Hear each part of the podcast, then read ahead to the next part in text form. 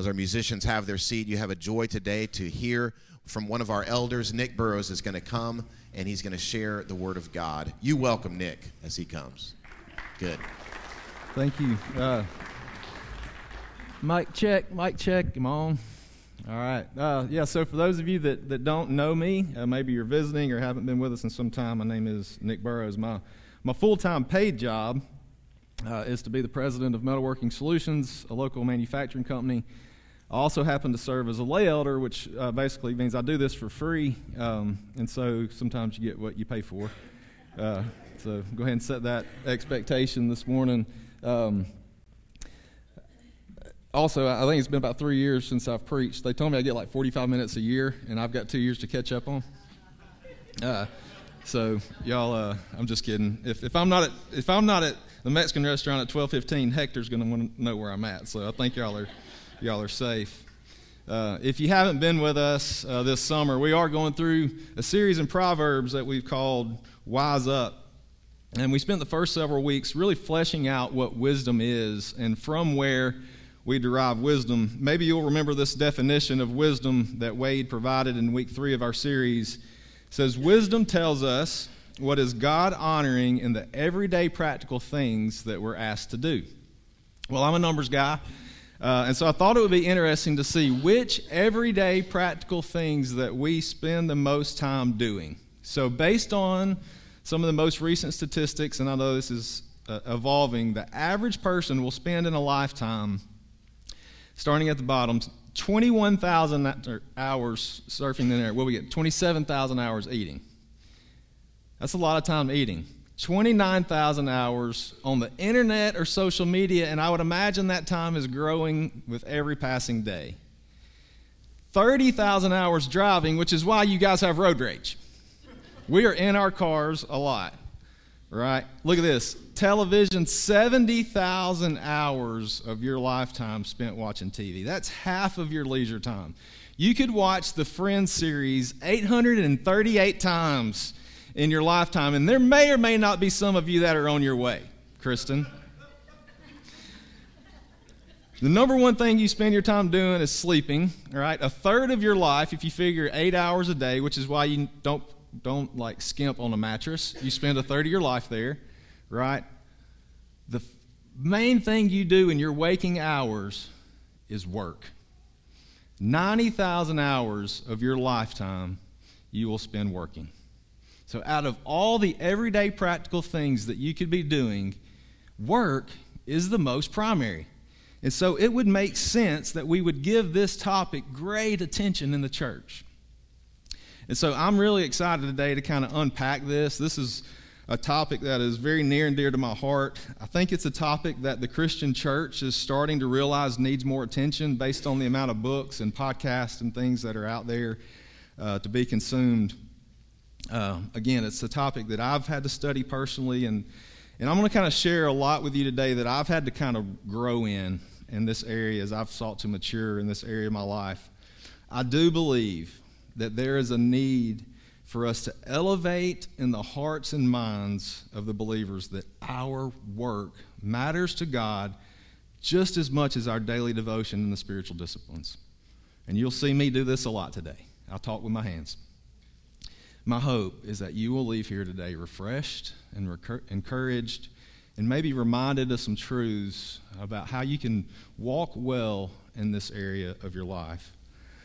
So before we read the text, uh, I want to. I thought it'd be good to kind of help you understand a little bit more about me and kind of where I'm coming from. And so I want to use this example. So I recently took the Gallup Strengths Finders assessment. Some of you may be familiar with it, some of it not. It's just a, an assessment that kind of determines the way in which somebody feels, thinks, and behaves. And so there's 34 possible strengths that someone could have in their uh, assessment. And my number one strength is belief. Belief is the number one thing that influences the way I feel and think and behave in my life. What does that mean? Well, look at this slide with me. This is what it says. It says, Your belief theme causes you to be family oriented, altruistic, even spiritual, and to value responsibility and high ethics, both in yourself and others. These core values give your life meaning and satisfaction. In your view, success is more than money and prestige. Your belief makes you easy to trust. Now, look at this. it also demands that you find work that meshes with your values. Your work must be meaningful, it must matter to you.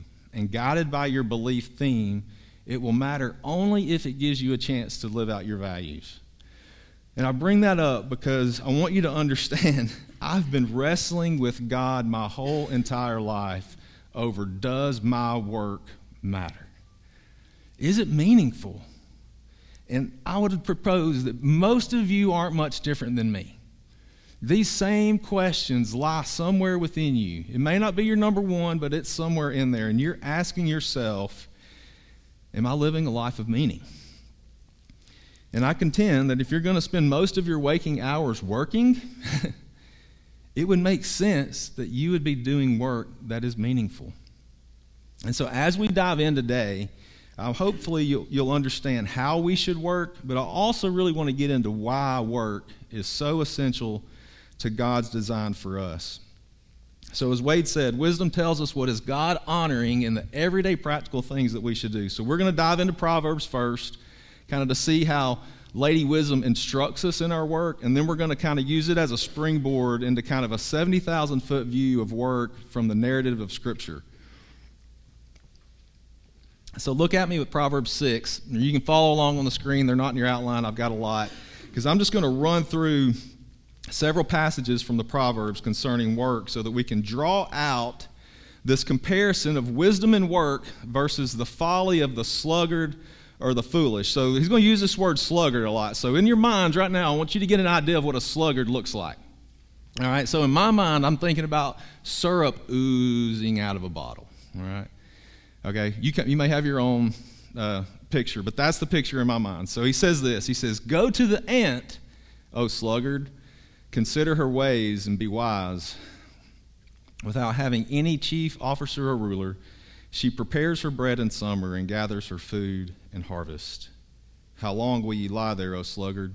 When, you will, when will you arise from your sleep? A little sleep, a little slumber, a little folding of the hands, and poverty will come upon you like a robber, and want like an armed man.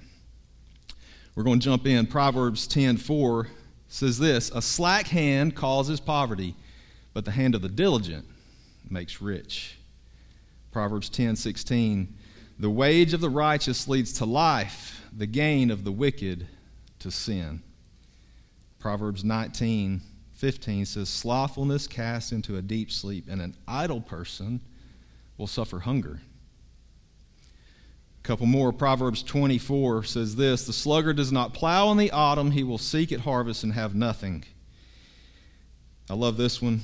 Proverbs 21 26 says, All day long he craves and craves, but the righteous gives and does not hold back.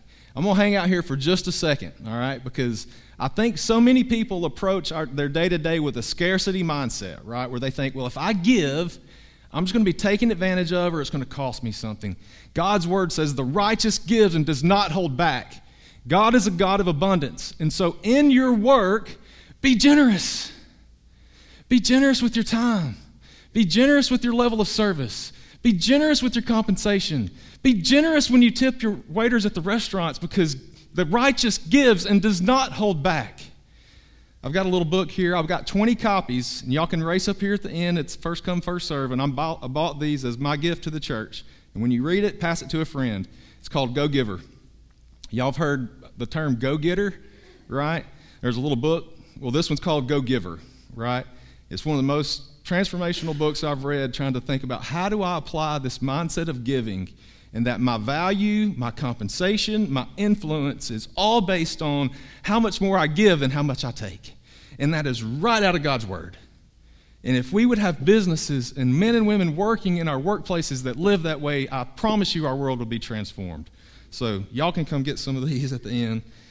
So, one more proverb because I love the, I love the word pictures here. The sluggard says, "There is a lion in the road. There is a lion in the streets." He's making excuses not to work. Has anybody made an excuse not to work or go to school? I know I have, right? So he said, There's a lion in the road. There's not a lion on the road. He just doesn't want to go to work. and he says, As a door turns on its hinges, so does a sluggard on his bed. Katie can contest this is me hitting my snooze button. Sometimes, all too often, right? The sluggard buries his hand in the dish and it wears him out to bring it back to his mouth. Like he's so close to eating and he just won't get it back.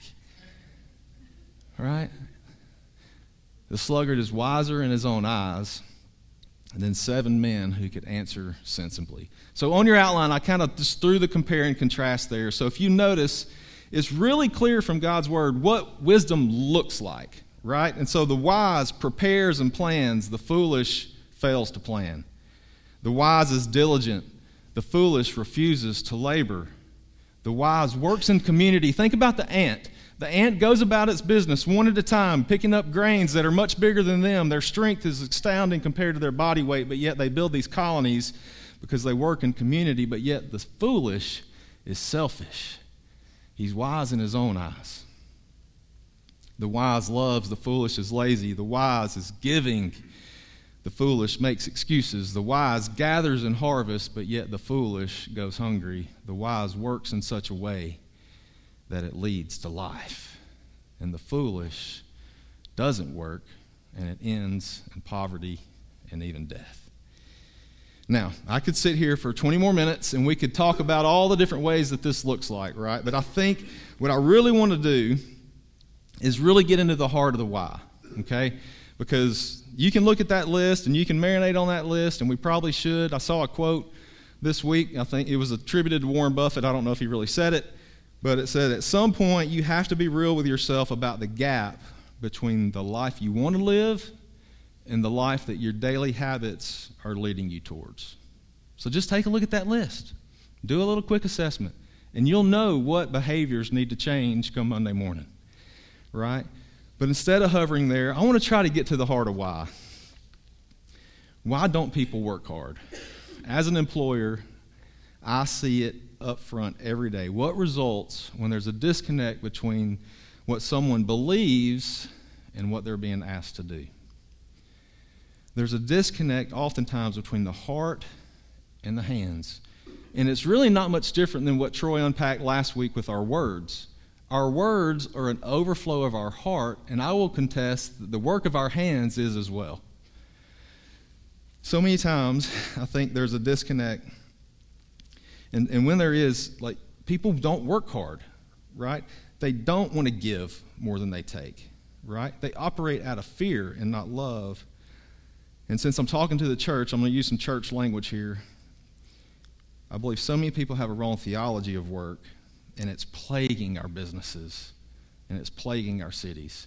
The latest statistic says that the average worker is only productive two hours and 53 minutes out of a workday.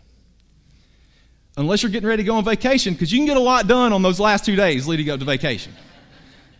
I can attribute to that. I'm like, y'all need to take vacation every other week because you get more done in a week of going on vacation than you do in the month leading up to it. But think about that two hours and 53 minutes. Why, why is that? What are they doing the rest of the time? Now, I will contend that there's a lot of reasons, right, and inefficiencies and distractions, but I will contest that one of the largest contributors is because there's a disconnect between the heart and the hands. Many of us view our jobs as a necessary evil and not something that God has created us and called us to do. And if I'm honest, I've had my struggles in this arena as well. As I mentioned, this has been a battle for me for a lot of years, and mine has been more of one of balancing the significance of spiritual work and my vocational work. So there was a time that I really felt guilty, and I almost felt like I let God down when I didn't go into full time ministry. And there's been times when I have elevated the view of my work here in the church as more impactful than leading my business. And so I have really felt this, this tension in my own life, right, where I've again, spent a lot of my adult life wrestling over like, how do I reconcile God's calling on my life spiritually and His calling on my life in the business world, right? And how do I connect my faith and my work, right? Like, how, how, how should the followers of Christ engage in the marketplace? And I believe this tension that exists in the church really, and maybe it's just me, I, I, I confess I could be the only one that felt that, but, but I think the tension exists because I think it's the, the way we've heard, the way we talk about, the way we view quote unquote ministry compared to how we talk about and how we view work. I think many people today think that if I really want to sell out to God, I'll go into full time ministry or I'll go on the mission field. And I'm not taking anything away from any of that. But I will say, again, that we have somehow elevated full time ministry work and spiritual activities above the everyday practical work that God has created us to do. So let me, let me illustrate how I think this faulty uh, thinking kind of creeps in. So we miss, it on, we miss it on two sides, right? I think we miss it on the side of looking at our work in a negative way, right? So we may think, well, I'm, I'm just a paycheck, right? I'm working for the man, right? I've heard that one, right? Working for the weekend, right? I'm just working for the weekend, right?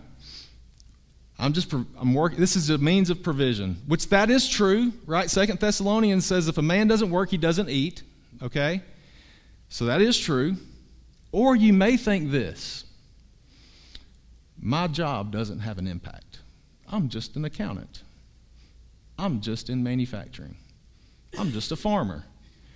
Somehow, like you believe that you're less than because you're not on the front lines of some world changing charitable organization or working in the church. You think that maybe you're a second class citizen in God's kingdom because you're not involved in full time ministry, and I contend that all of those thoughts are unhealthy and even unbiblical. Or you over spiritualize your work, okay? And I've had this myth where I say, well, I'm just working because I need to make money to support the real work of God, which is the church. The implication is that the only reason you're working is to give money to the church, which is where God's work is being done. Right? Or you may think, my work is my mission field, it's a platform for evangelism. None of these are totally untrue in themselves. I'm speaking in a little bit of extremes, right? So don't, don't misinterpret what I'm saying. But both of these misses imply that the work itself is not significant and meaningful. It's just a means to an end. Right? So don't hear me say this. I've got a banner on my wall at work, Metalworking Solutions, that says People Matter because people matter. Right? One of the most transformational books I've read in business is People Over Profit. Like, people absolutely matter. Your calling to lead people to Christ absolutely matters. When Christ said, Go and make disciples, what did he mean? He meant, As you go, make disciples. So, as you go, where? As you go along in the everyday practical things of your life, be making disciples. There are stories in this church of God using you in mighty ways to lead people to Christ. Fred told me a story about getting to lead a woman to Christ, uh, a, um, a woman whose home he was working on, right? Debbie Black was baptized in this church because of a relationship that was built in the workplace that led to gospel conversations, that led to gospel relationships, that led her to believing the gospel of Jesus Christ and coming to the Lord. Right? So, absolutely use the opportunities that God gives you to lead people to Christ because to all of those things we will say hallelujah. But it is critical to understand that the accounting, the building, the coaching, the manufacturing that you do every day is just as significant to God. And I would contend that the work is the predecessor to building a gospel conversation in so many cases. So let me, let me unpack it with you this way. Y'all are all familiar with Ephesians 2:10. It was our VBS theme, right? Our theme was created in Christ, designed for God's purpose. What does it say? Well, if you're, you're probably familiar with Ephesians 2 8 to 10, and it says, For by grace you have been saved through faith. And this is not your own doing, it is the gift of God, not a result of works, so that no one may boast. So we all agree that we are saved by faith, not by works, right? But then what?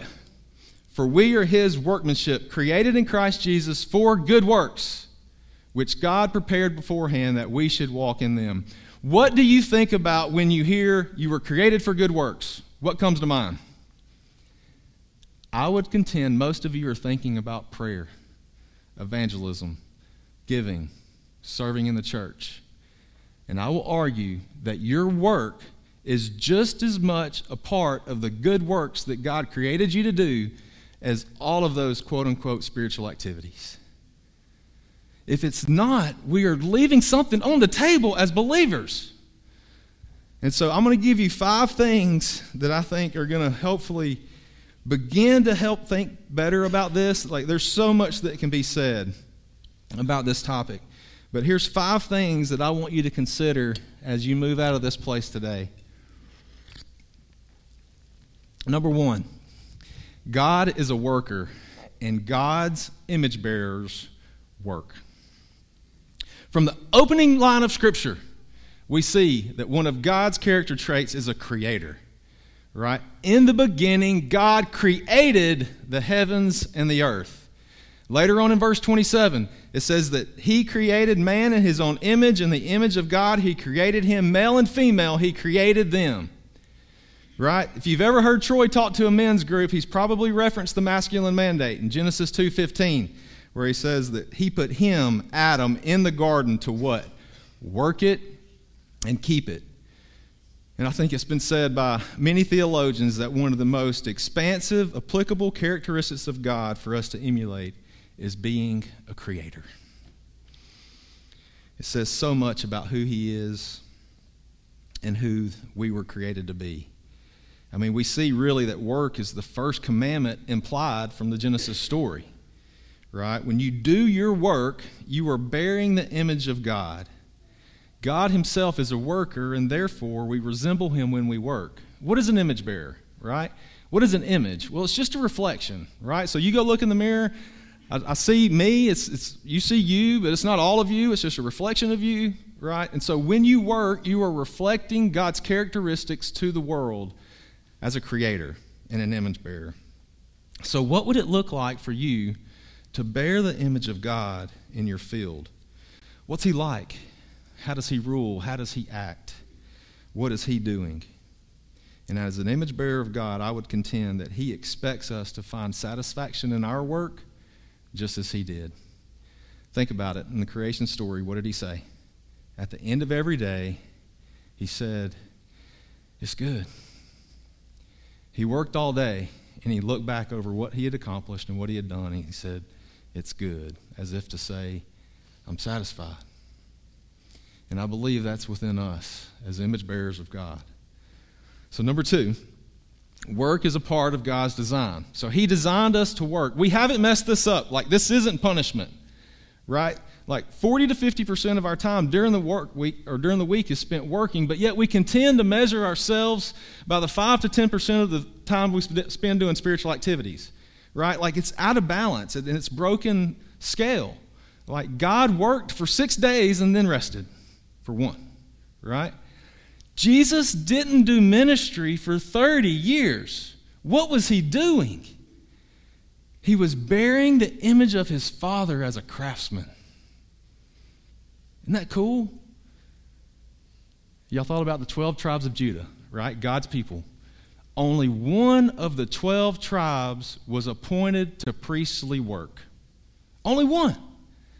The other 11 tribes were appointed to vocational trades.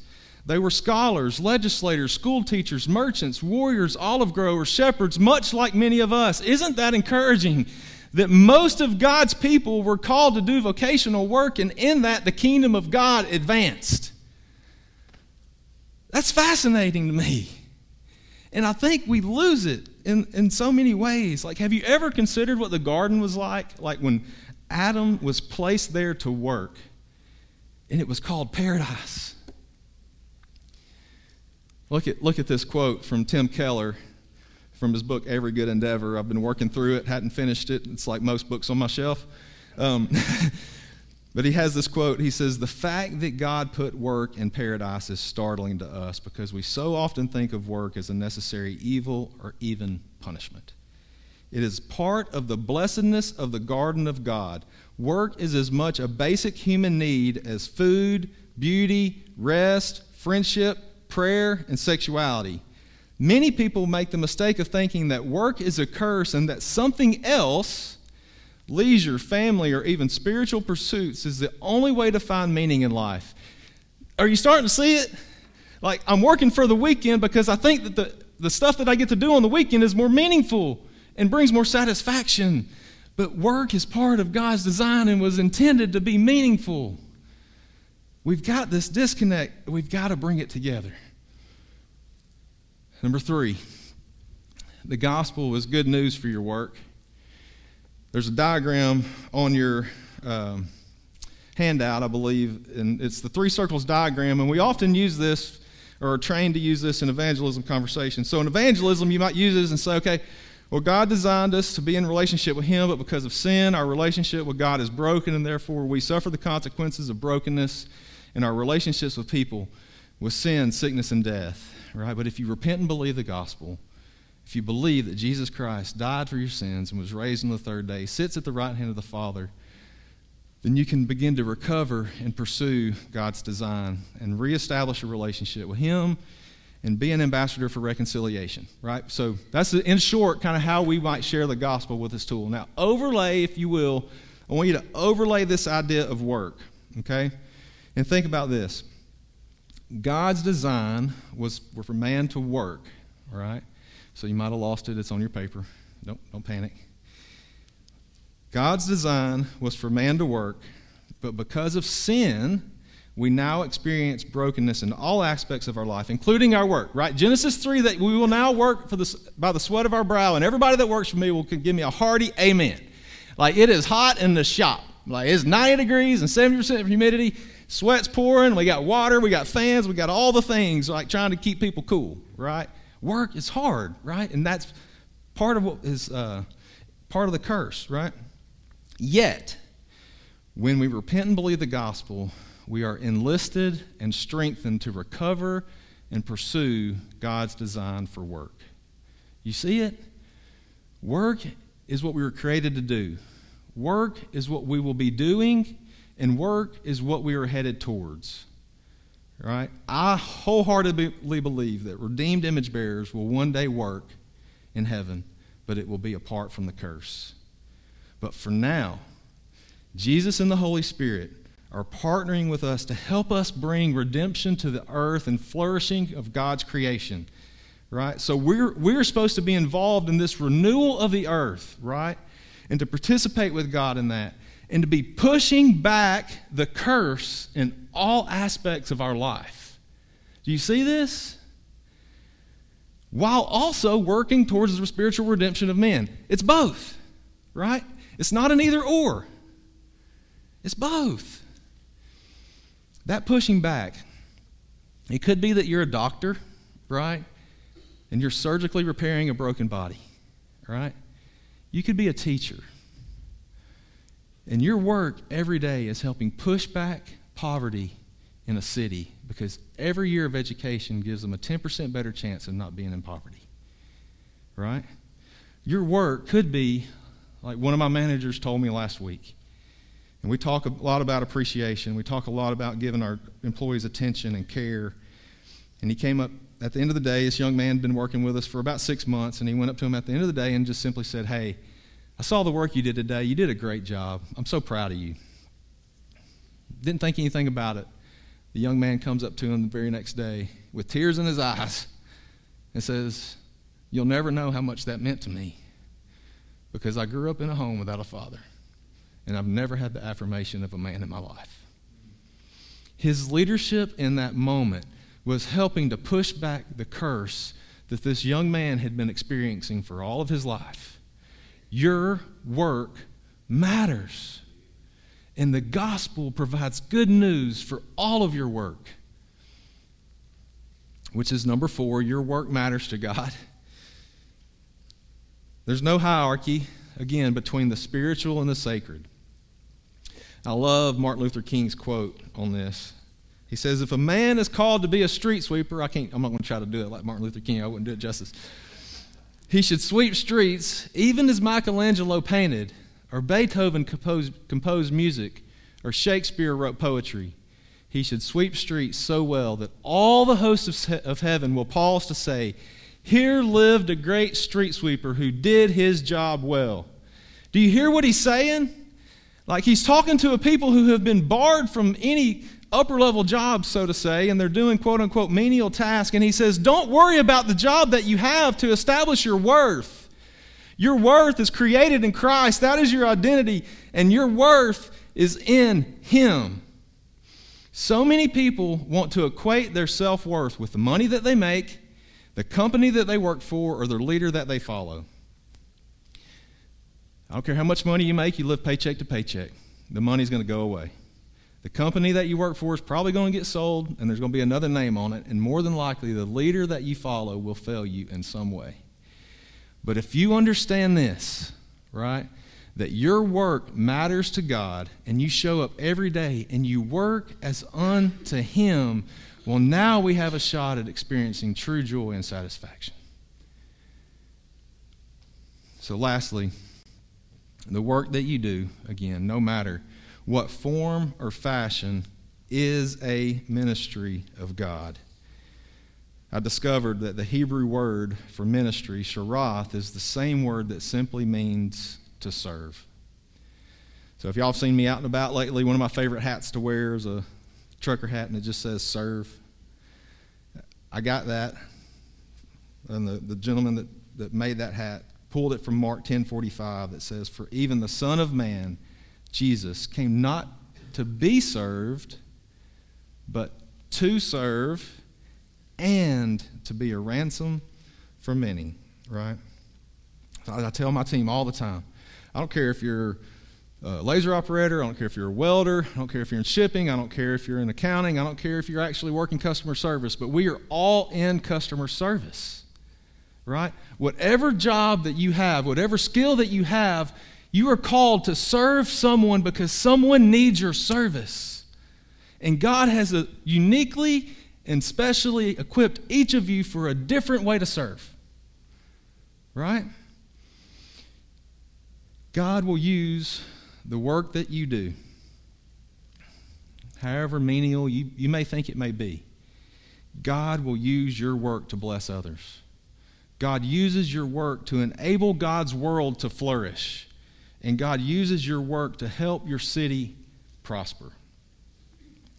So I'm going to land the plane here in just a second. So as we close, I want, I want you to think about how this all applies to our lives, okay? I could give you a million different illustrations and, and stories, but I, I want to point you to Jeremiah 29 because I think this kind of really ties it all together nicely for us to see. Hopefully, you can see it. It says, Thus says the Lord of hosts, the God of Israel, to all the exiles whom I have sent into exile from Jerusalem to Babylon. What does he say? All right, so ch- time out. All right, time out. What's going on? Right? God's people are in, ex- in exile among people that they don't really get along with, maybe, right? And God says, Hang out here, I'm going to come back later, right? But what does he tell them to do? Right? What does he tell them to do? He says, Build houses and live in them. Plant gardens and eat their produce. Take wives and sons. Basically, raise families, right? Multiply there and do not decrease. He says, But seek the welfare of the city where I have sent you into exile and pray to the Lord on, on its behalf, for in its welfare you will find your welfare. Right? We are not much different than this people. We just sang a song like, Until you take us home, we are here and waiting. We are exiles and waiting for King Jesus to come and take us home. But what shall we do while we wait? What do we do? Well, what do you tell them to do? Pray for the people around you to prosper. Build homes. Be workers raise families. You see it? Things that aren't overly spiritual. Like, do those things well. And in the city's welfare, you will find your welfare. Isn't that cool? Like, this is so encouraging to me as I get up every morning and I go make sheet metal parts, right? It has meaning. Like, think about, think about this local body, all right? You are a complex network of people, right, that when functioning well helps to make a city flourish. All right, so think about that. Right, so in this room today, we have image bearers who have committed their lives to ensuring that we have power. In this room today, we have image bearers who design and build machines to make paper trays for your french fries and Happy Meals. I asked Dan McCauley this morning, hey, how many trays per minute do you make at Southern Champion Tray? He said, oh, about 700.